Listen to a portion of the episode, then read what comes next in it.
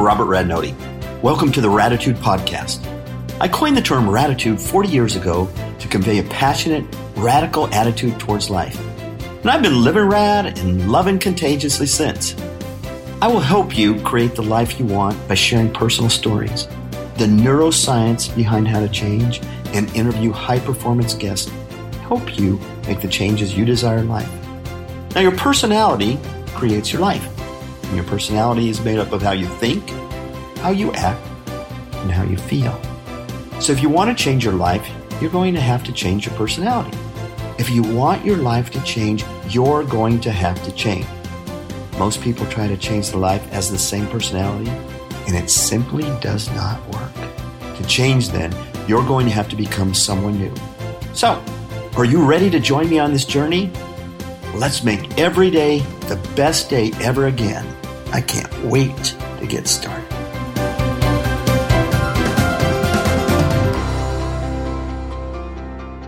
Welcome to the Raditude Show, the podcast. In the beginning, this is the very first episode, and I'm so excited.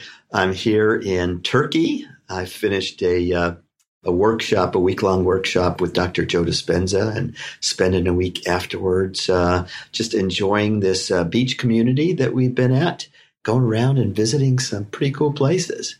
Today just got back from what has been dubbed, at least here, don't know how true it is, but the eighth wonder of the world. Have you ever wondered what the seven wonders are? I know that there are several lists of wonders of the world ancient ones and newer ones. I know my parents wanted to go see as many as they could and uh, believe that they saw six out of the seven of one of the episodes or one of the genres of Wonders of the World, but I'm not sure which ones.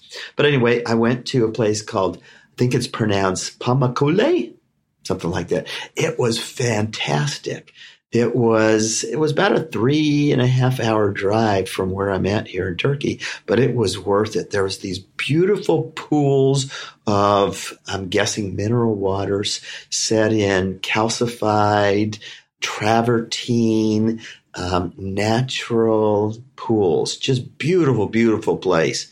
Lots of people there, but I guess in the summertime there's many more the thing that was really interesting, and the reason I bring that up here is it's part of what I really define as raditude. So I've said that raditude is something that I coined 40 plus years ago. It was when I was uh, coaching and running for the Exxon track team, and I was trying to motivate our team uh, to compete against AT&T and IBM and General Electric. And of course, those were well-funded teams with lots and lots of people, cool uniforms. And uh, like has become uh, sort of part of my life. I'm always with the team that has minimal funding, no scholarships, no support, blah, blah, blah, blah, blah.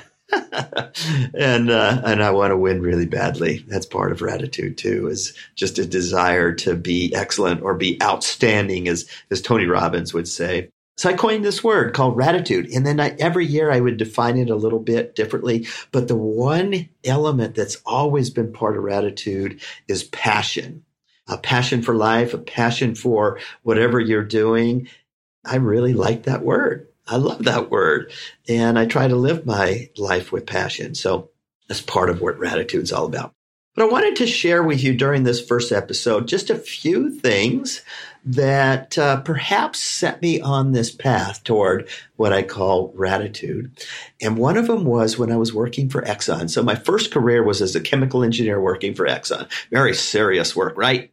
I think I was much more interested in running the Exxon track and field team than doing the various assignments I had at Exxon. Although I had some really cool ones, including at one point I was I was one of uh, Exxon's experts in air pollution control, and then later I became the quality leadership advisor and got to learn some very very cool things around uh, continuous improvement, kaizen.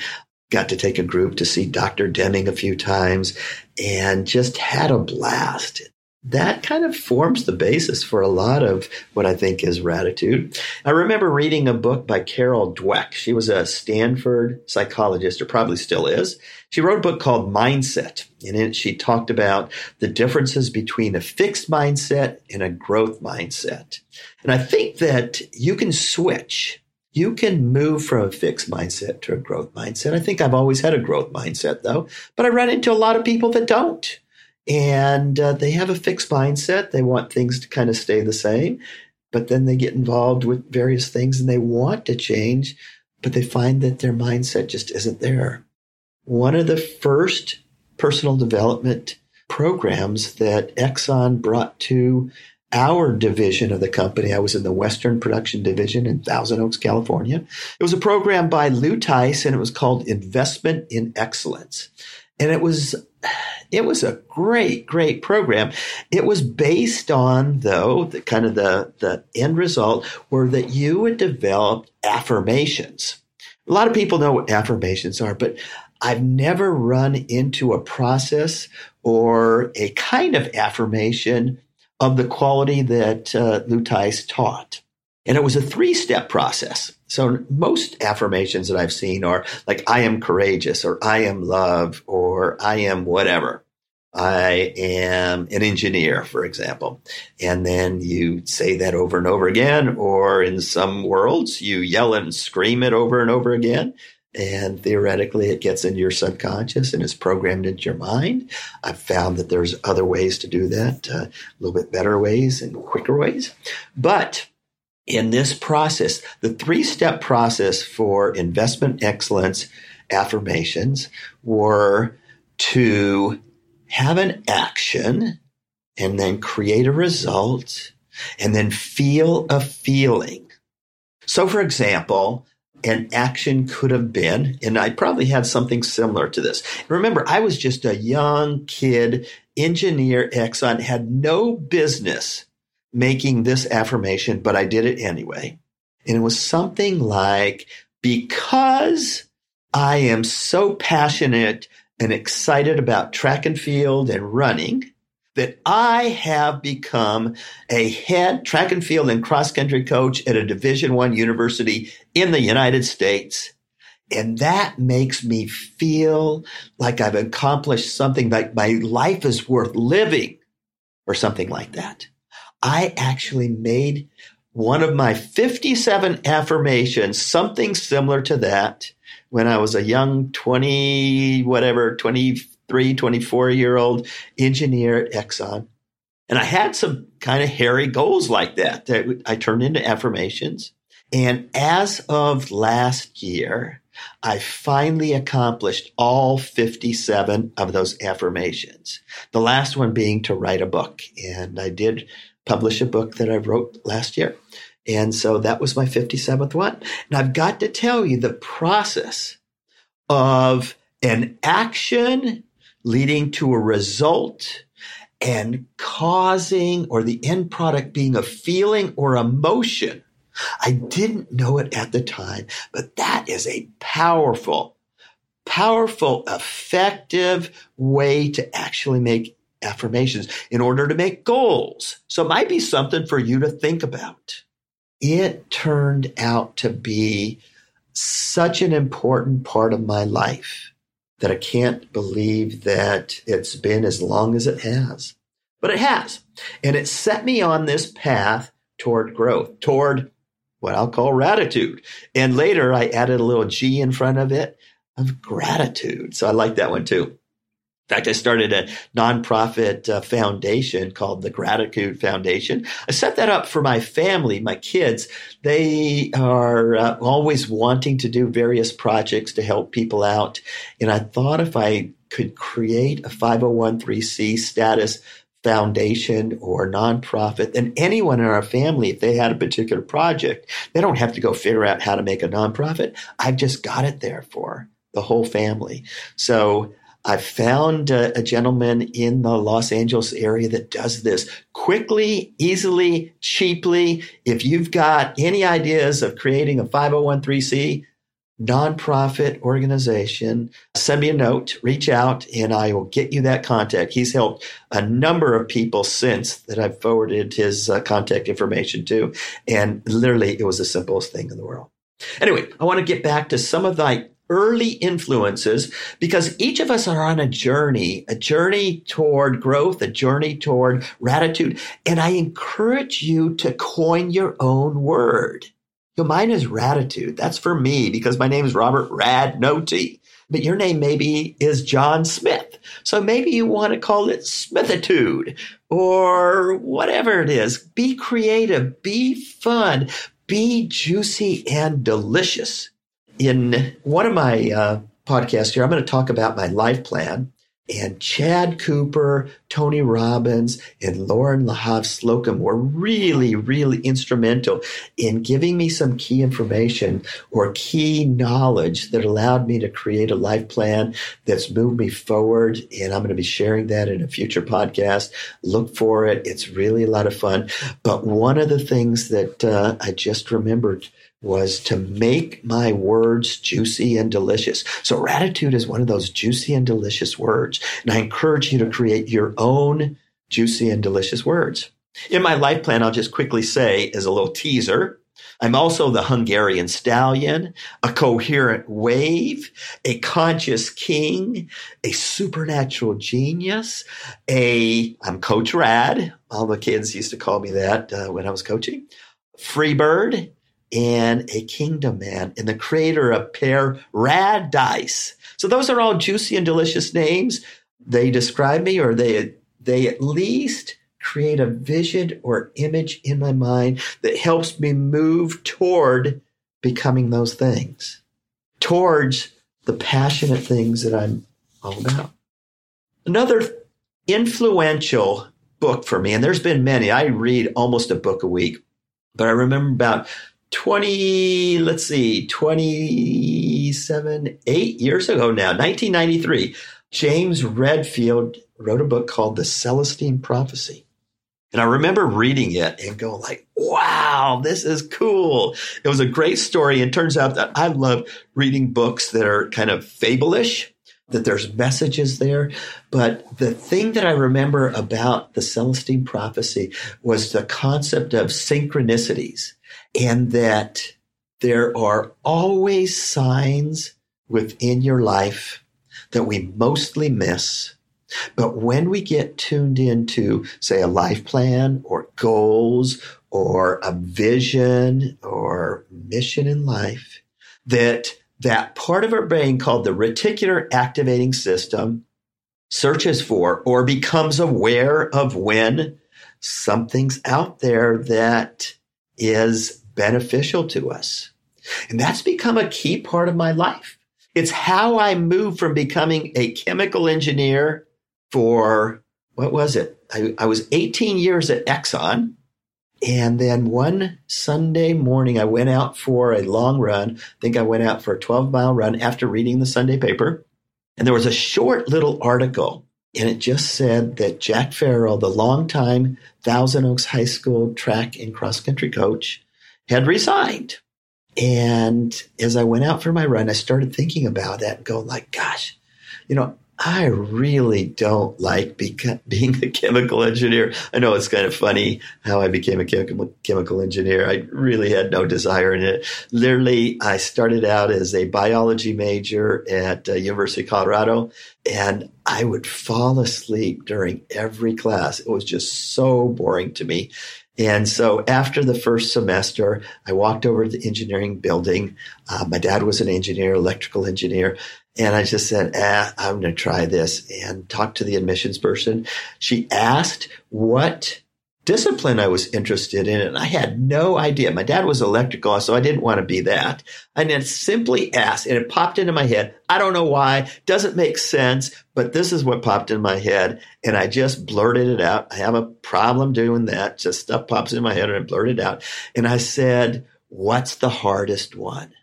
And she looked at me and said, Chemical. And I said, Sign me up. Literally, that's how I became a chemical engineer. So anyway, I did chemical engineering with Exxon for uh, 18 years and had some amazing experiences. Some beautiful people worked for Exxon and uh, got involved with some great projects. I got my MBA at UCLA paid by Exxon in, in hopes actually of leaving Exxon. But then they offered me this amazing job to be the continuous improvement advisor. I retitled that the quality leadership advisor and got to go all over the country and learn the greatest techniques on improving business, improving life, improving everything, and got to uh, spend some time with Dr. Deming taking group there. Took a group of managers up to the NUMMI plant in Fremont, California to see how uh, General Motors was rethinking and reprocessing building cars using Japanese techniques of Kaizen. Kaizen means continuous improvement. And so that was pretty amazing. Anyway, where was I? I was out for a run thinking about becoming the track coach at Thousand Oaks High School, your mind just drifts and drifts. It's really mental rehearsals or meditation when I'm out running. That's that is my meditation, or was the meditation until I ran into uh, Dr. Joe Dispenza. And it at the end of it, I called up uh, Jack Farrell and I asked him if there was someone ready to take his place, and he said, as best he knew, no one was interested in the position. He, he said he'd help me get the position. I got it and then I quit Exxon without a severance package, without anything. I was a fairly youngish uh, engineer at Exxon. It was during the uh, dot com run up. It's kind of a funny story. I was day trading at the time. I don't know if any of you are, are old enough to remember, but literally I would listen to the financial news before work and they would say as an example, Amazon's going to hit today. There was only about a dozen or so stocks that are watching Amazon, Microsoft, a few of those. And I remember there was one day where I bought Amazon in the morning and then sold for $26 profit at nighttime. It's day trading. And literally, I was so naive. I thought that that would go on forever. I was making more money day trading than as an engineer at Exxon, and I was making pretty good money at engineer. And I believe that it would go on forever. I guess that's gratitude. But anyway, I went to Exxon after I got the job at Thousand Oaks High School, and I said, I quit. I'm leaving Exxon to become the uh, head track and field and cross country coach for the boys and girls team at Thousand Oaks High School. And they said, huh, that's an interesting idea. Well, first, first, I should, I forgot this part. I asked if I could ad- have adjustable work hours where I would start at five o'clock in the morning and be done at uh, one or two o'clock, whatever the right hours are. And then I would go and leave and uh, coach the team because they had just announced adjustable work hours. but they told me that they didn't mean that adjustable. I could adjust 45 minutes either way. I think our official start then was 745 or something like that. Anyway, I said, okay, well then I quit. Went to my office and I waited there with my box filled with my personal uh, belongings I was getting ready to take home because in big corporations like Exxon, at that time we were number one in the Fortune 500, the security guy comes gets you within 50 minutes and escorts you out the building so that you won't steal any company secrets. So I was just sitting there in my office, just waiting for Sam, the guard, to come. After about an hour or so, Sam didn't come. I uh, walked down to my boss's office and I said, Say, where's, where's Sam? I'm ready to go. And he looked at me and said, Well, we talked about it, and there's no one here that believes that you're leaving Exxon to become a track coach. And I said, What do you mean? I accepted the position. I'm leaving and I'm counting on this two months. Because back at that time, I had a two month contract and I was expecting them to throw me out that day and they would uh, have to pay me for those two months. That would be kind of nice. But they said, Nope, we're going to make you work if you want your money. And I go, Oh man, this messes up my plans. So anyway, I decided practice it when the summertime was in nighttime. And so I just continued to kind of sort of work at Exxon and uh, coach the team. about a week or so, they came and offered me a promotion. And then next week, another promotion. I think by the time the two months had ended, one of the guys that I knew that was a vice president at Exxon Chemicals, and he was on our Exxon track team. We had built up a powerful track team by that time.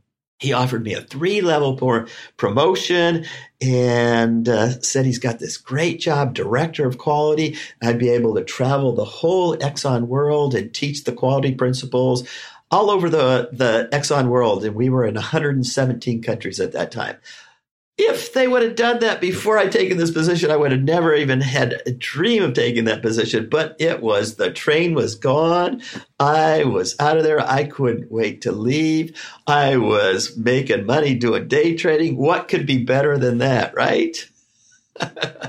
but uh, fortunately, the day after my last day at Exxon, a rival oil company uh, contacted me and, and they'd been trying to hire me to do some special projects for them. They, I had some expertise in, in a particular area that they needed.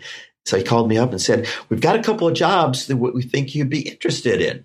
And I said, Huh, did you hear that I quit Exxon? They said, No, but that's great news. I said, Well, but I quit to become a high school track and field and cross country coach. And he goes, Huh, well, I don't know what to say about that. And then just in the back of my head. I don't even know where it came from, but it popped into my head. But I may be open to working in the mornings because I don't start coaching till I think two o'clock in the afternoon. And he goes, Well, we hadn't planned on that, but are you open to having lunch? And I said, Sure. We went and had lunch that day. And he explained to me what they were looking for. And he said that he talked with their management they were looking for a full time position, but given that I had some expertise that they needed, they wanted to offer me a part time job, six hours a day. I'd start at seven o'clock and I would be done at one o'clock. So I could leave and, and be at the high school to coach the kids, but that I would need to be a consultant. And I thought, huh, well, that's kind of an interesting idea. I'm not really set up to be a consultant yet. But then again, what popped into my head was my dad has an engineering company by that time in Arizona, even though it's electrical engineering. I told him about it. I said, maybe he could put me temporarily on his uh, payroll and I could start sooner than later because I'm not really prepared to start a consulting company. And so he said, that would be great. And so he handed me his cell phone. Remember those cell phones that were about a foot tall, gray, and then they had another foot antenna on it? He handed it to me, and I called my dad. my dad was really upset about this whole idea of leaving Exxon to become a, a, a track coach he and my mom left Hungary. They left during the revolution in 1956 for a better life for their kids. And I was, I was his pride and joy, becoming an engineer, working for Exxon. And then all of a sudden I quit to become a high school track coach for $2,000 a year. That was my salary. And my wife at the time didn't work and I just quit. So anyway, I explained to my dad that I had lunch with this guy. In fact, he was sitting right across from me and he offered me a consulting position, but I didn't have a consulting company. And could I go under him temporarily? And he said, sure. And I said, well, how long would it take? He says, I'll do it right now. Just pencil your name in there and you're on our, not payroll, but you're on our uh, roster as an engineer. And that's all it took. And so I told the, uh, the manager across from me and he said, Great. I said, When do you want me to start? He said, How about tomorrow? I said, Okay. So literally, I was out of work one day and I got to go work for this other company. Exxon, we were about 20 years ahead of them. So uh, they thought like I was a rocket scientist or something like that. It was so easy to do. And as a consultant, I tripled my salary. And I only worked six hours a day because I had to leave to be with the kids. And at Exxon, if anyone knows about Exxon or or probably a lot of major companies, you work long, hard hours, into the nights often, weekends, and it's tough. You get paid well, but it's tough. Anyway, I had my dream of becoming a, a track coach. and just had a blast with that. Just had so much fun with that. After about eight years of starting with with almost nothing, we built up a super powerful team. We won the state championships. Uh, we built our own track stadium, all fundraised money, by the way. We built up a booster club, had 600 parents in it, had almost 300 people on the track team, 175 on the cross country team, 18 assistant coaches, including 15 that had competed at the NCAA championships. I really applied raditude to that job. It was so much fun. But I always wanted to become a college track coach. Remember, that was my affirmation from investment excellence. And sure enough, through some crazy circumstances, within about six months, I became the head coach at Pepperdine University in Malibu. That was pretty cool. I had a track overlooking the ocean. Unfortunately, again, minimally funded, no scholarships, blah, blah, blah, blah, blah. That was part of what I did, which, by the way, led me into additional personal development, uh, first through the Tony Robbins world, which again is another crazy story of how that happened. I didn't really even know who Tony Robbins was. But uh, I had a family member that became one of his platinum partners. Platinum partners are people that pay a bunch of money, then they get to go to all his public events for free, plus some special events just for Tony. And he invited me to this event called Date with Destiny. And it happened to be in between cross country season and track season. I kind of needed a break. I remember Tony Robbins as the guy that hypnotized Jack Black in a movie called Shallow Hal. If you haven't seen the movie, go see it. It's a great, funny movie with a beautiful message. And that's why I went. I wanted to see Tony Robbins and how he hypnotized Jack Black uh, because we, my friend was a uh, platinum partner. We sat right in front and didn't know what to expect from a Tony Robbins event at all. It turned out this was back in 2014. They were filming what became a documentary on Netflix called I'm Not Your Guru. If you haven't seen it, heard about it, if you have Netflix, get it, watch it. It is an incredible movie. And by the way, I'm in it three times, not a starring role. if you blink, you might miss me, but I'm in it three times. But anyway, we're sitting in the front row waiting for the event to start. All of a sudden, the music comes on. This guy to the left of me from uh, England, he jumps out of his seat and starts yelling and screaming and dancing. Everyone up there is doing it. I'm an introvert at that point. I couldn't do a podcast back then. I was a super introvert. I kind of crouched down. I couldn't figure out how am I going to get out of this place? This is crazy. There's a bunch of crazy people here. By the end of the day, I became one of those people. And I remember so distinctly Tony, when he was on stage, he said something. He's he said a lot of things that have influenced me big time. But he said, Many of you are here, and you may not know why you're here, or you may have an inkling of why you're here, but I'm here to tell you that the reason you're here is not the reason you're here. And the reason you're here will materialize during this six day date with destiny. And sure enough, it did for me. But he continued on and said that this is an opportunity for you to test out a different you. If you want to create your destiny, if you want to create your mission, your purpose in life, or discover what it is and develop your values and the rules around them and learn some great life strategies that will propel you forward into an outstanding life where each and every day is the best day ever again. Go ahead and just allow yourself to pretend, to act, to be different, try on different personalities. And I decided to do that.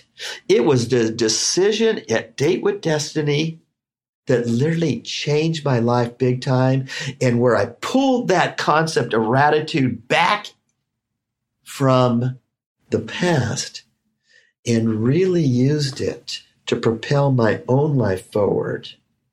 And life has never been the same since. In this podcast, on a weekly basis, I'm going to be talking about raditude or whatever you want to call it. I'm going to be talking about how to change your life how to change from the science perspective. You know, I, I really love Tony Robbins and learned some great life strategies from him. But I also, through Tony, came across Dr. Joe Dispenza. In fact, Joe went with us on one of our platinum partner trips. I later joined the platinum partners for a year. And Joe came with us on what was billed as the adventure neuroscience trip to New Zealand. Just a hundred of us went, and Joe was part of that group. And Joe teaches neuroscience of the mind, quantum physics of the brain, and how to make actual real changes. It's not as simple as it sounds. It's actually very, very difficult to do. It's simple, but it's not easy. But knowing the science behind it gives you a leg up on actually making the kind of changes that you might want to make in your life because we don't know certain things. We don't know things like by the time you're in your mid 30s, 95% of all your actions, your behaviors, your habits, your thoughts, your feelings are programmed into your body. They are programmed into your body, your neurochemical neuro neurons your biology is programmed into you. It's no wonder it's difficult to change because you've got 5% of your conscious mind trying to overcome 95% of your unconscious. And so we might have this idea that we want to make a change in life, whether it's to lose some weight, gain some weight, become fit, have a new job, have a new relationship, hey, make some more money. And we start and we have to have great discipline and a plan. And then at some point we give up. And the reason we do it is because of our mind, because we program into our mind the past the familiar past. And if we don't change, if we don't understand, then we'll keep having the same thoughts. Because, by the way, 95% of the 60 to 70,000 thoughts that you have each and every day are the same thoughts you had yesterday. So if you have the same thoughts, they lead to the same choices. And those same choices lead to the same behaviors the same behaviors lead to the same experiences, and the same experiences produce the same feelings or emotions, and they inspire the same thoughts. And you stay the same. You don't change. And you continue to reinforce and reprogram so that you have the same biology, the same neurocircuitry, the same neurochemistry, the same hormones, and even the same genetic expression. None of those change because you haven't changed. So the only way to change is to bring in new information. And that new information coming into your mind, into your neocortex, you start to have some new thoughts and new thoughts can then lead to some new choices or new options. Those new choices could then lead to some new experiences. The new experiences can lead to some new behaviors. Those new emotions and feelings that you get from those experiences then inspire additional new thoughts. And that process called evolution. And then you could create a new you a new future. And it's not the predictable future. It's a new future. During this Raditude podcast, I'm going to be talking about that.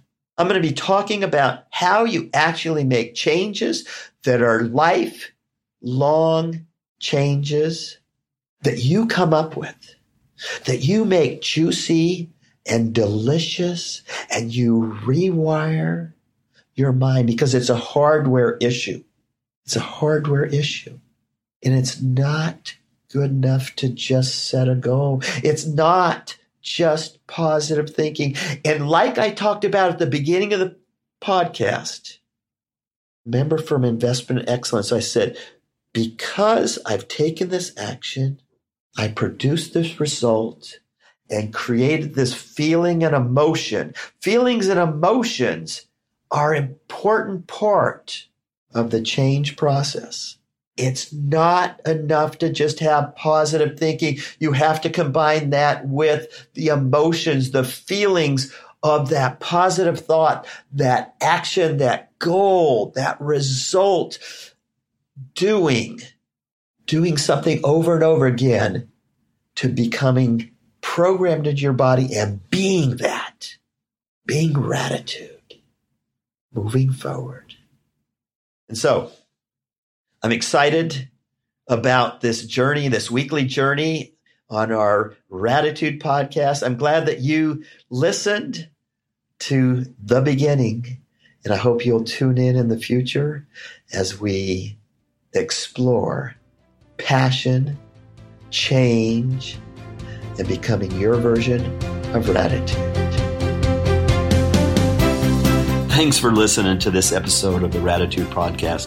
If you enjoyed what you heard, please share it with a friend. And if you haven't already, subscribe, rate, and review it on your favorite podcast player. If you have any questions or comments, any topic ideas, or you might want to be a guest on my show, you can reach me directly at robertradnoti.com. Thanks for listening, and let's make the world our playground.